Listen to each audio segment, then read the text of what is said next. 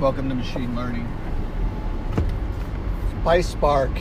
So what it does is you for categorical data, you you set up your indexer, your string indexer, and uh, and then you build uh, you build a fact table, and uh, then you, in your vector you'll list your your features that are numeric, and your categorical data are your fact tables, and they get listed as uh, parameters.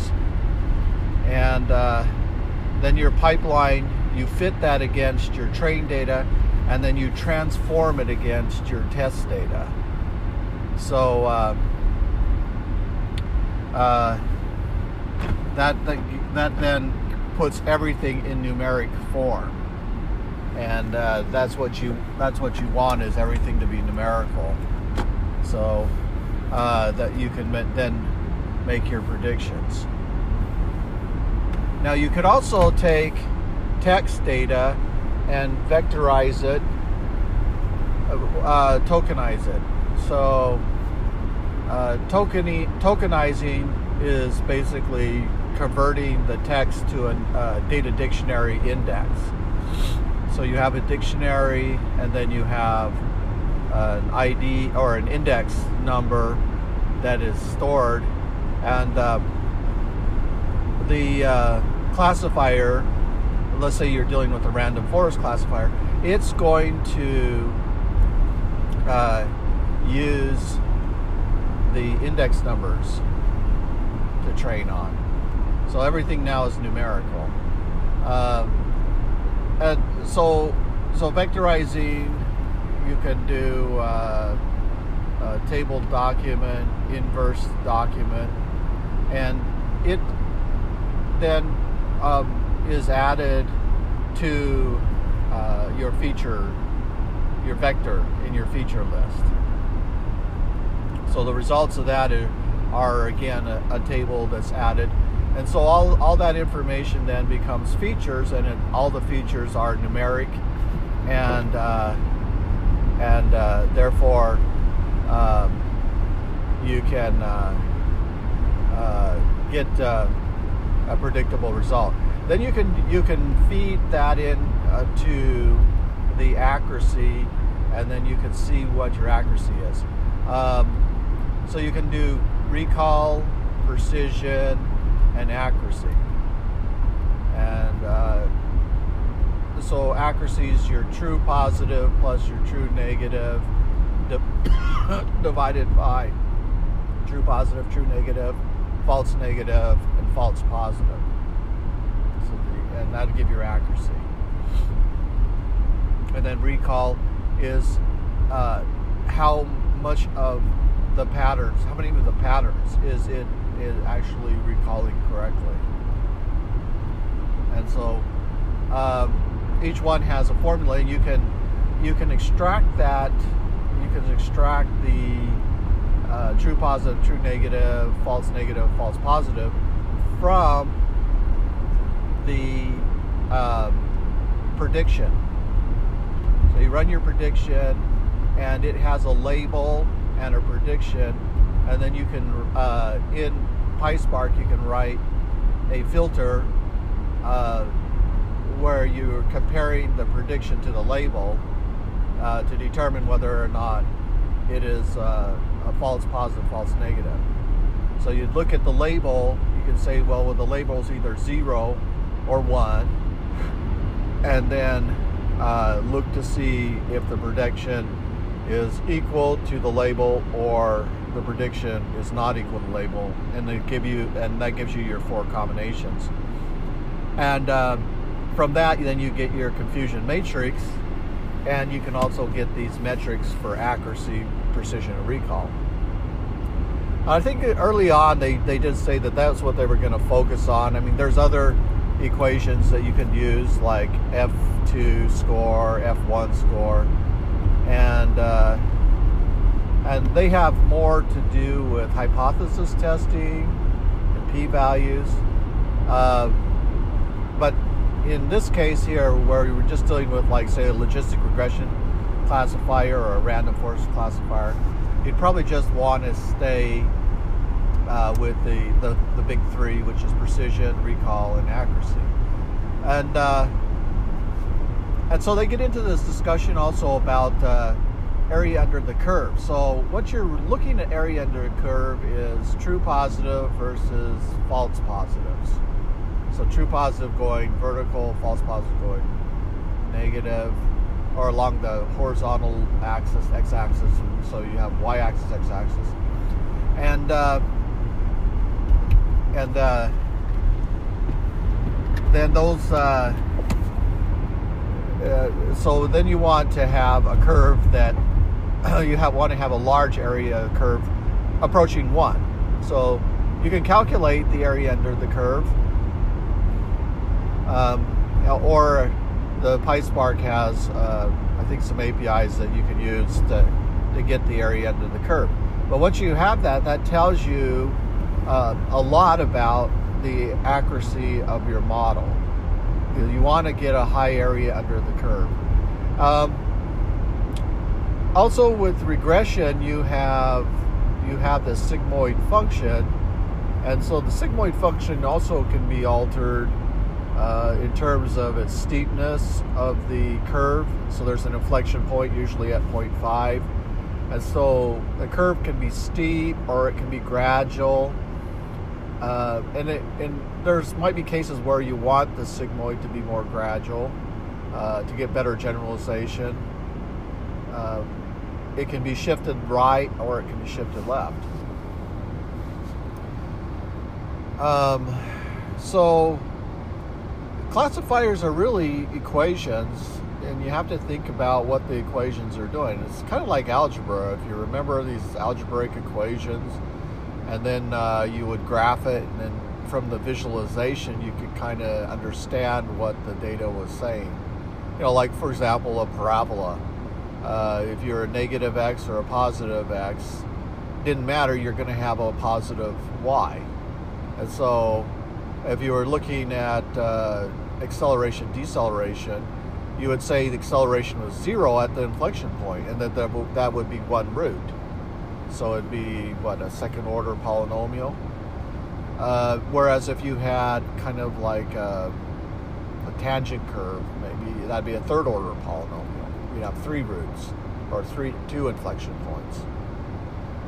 And uh, when you deal with splines, it's always uh, uh, one order less in terms of your your knots or your uh, spline points, and uh, and so you can get higher order splines.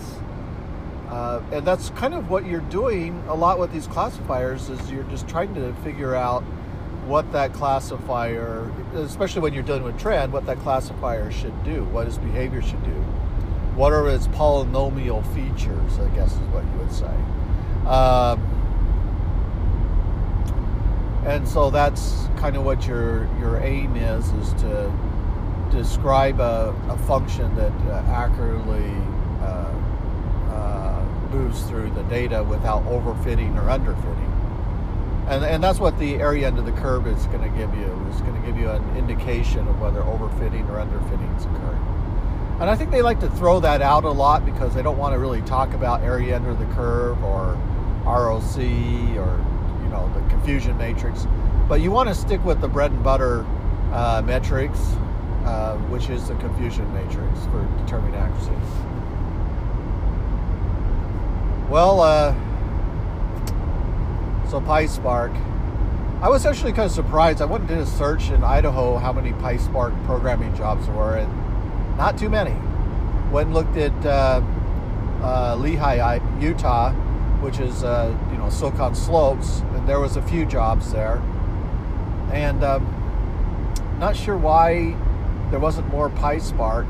Um, that's your Python interface to the Spark server. So you know you your your uh, your cluster, okay, just talking about architecture, you have nodes. And a node represents uh, a, a, computer. It has RAM and, uh, and uh, CPU. And a hard drive. So that's a node. And uh, there are mul- multiple nodes in the cluster, and you have a configurator uh, that talks to these nodes that's allocating resource and uh, assigning task. And the node has different tasks, and those are threads. So you've got a CPU with multiple threads, threads called activities or tasks. And, uh, and then you have a driver that interfaces with the uh, configuration manager. And that driver is uh, written in Scala, Python, Java, probably C, JavaScript, blah, blah, blah, right? There are different languages that that driver can interface through APIs to uh, the manager. And that's kind of the uh, Spark architecture. It runs on Apache and uh, is capable of handling large amounts of data. You can take your CSV files and you can uh, you can create uh, you can create uh, your Spark tables from the CSV files, or you can um, uh, you can uh, describe the columns and create an empty uh, Spark table and then populate it through RESTful APIs. Now, one of the things that's interesting is when you read in a CSV file, you don't necessarily get the uh, data types. So you have to uh, you have to infer them. So there's a flag that does infer, and but when they come in, all the columns come in as string. So it doesn't automatically infer the uh, data types which is kind of annoying. I think they should have that as a default that it infers the data type, but uh, they don't. So you have to set the inferred uh, type to uh, true, and then uh, you also need to make sure that the nulls are ha- the NAs are handled with uh, the nulls are handled with NAs. The missing values are handled with NA. Uh,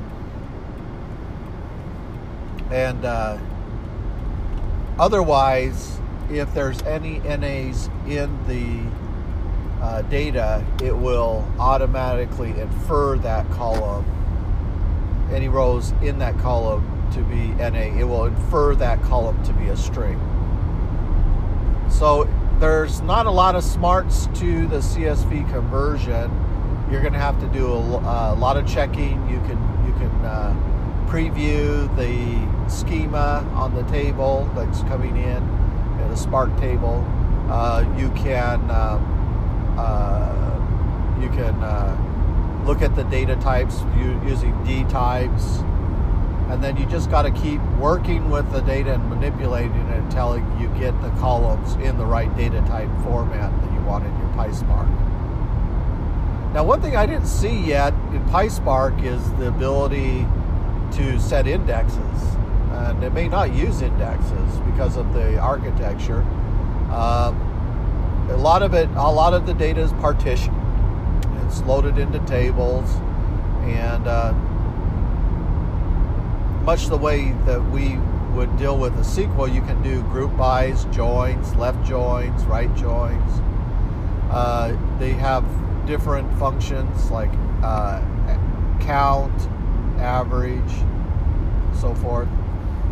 And, uh, you know, it, it, it does everything that you would need in a microservice. So I could see uh, where you're doing some analytics that you're using uh, RESTful function calls or RESTful API calls, pass over a token, uh, authenticate, get the token, make the RESTful call, and uh, and you're returning back data from the uh, from the Spark server, and uh, that could probably be done in C sharp. That, uh, that's the way I would do it if I was writing the, the RESTful side. I would do it in C sharp and uh, set up my class structures and and then do my do my binding that way and then return it uh, into the uh, into the application.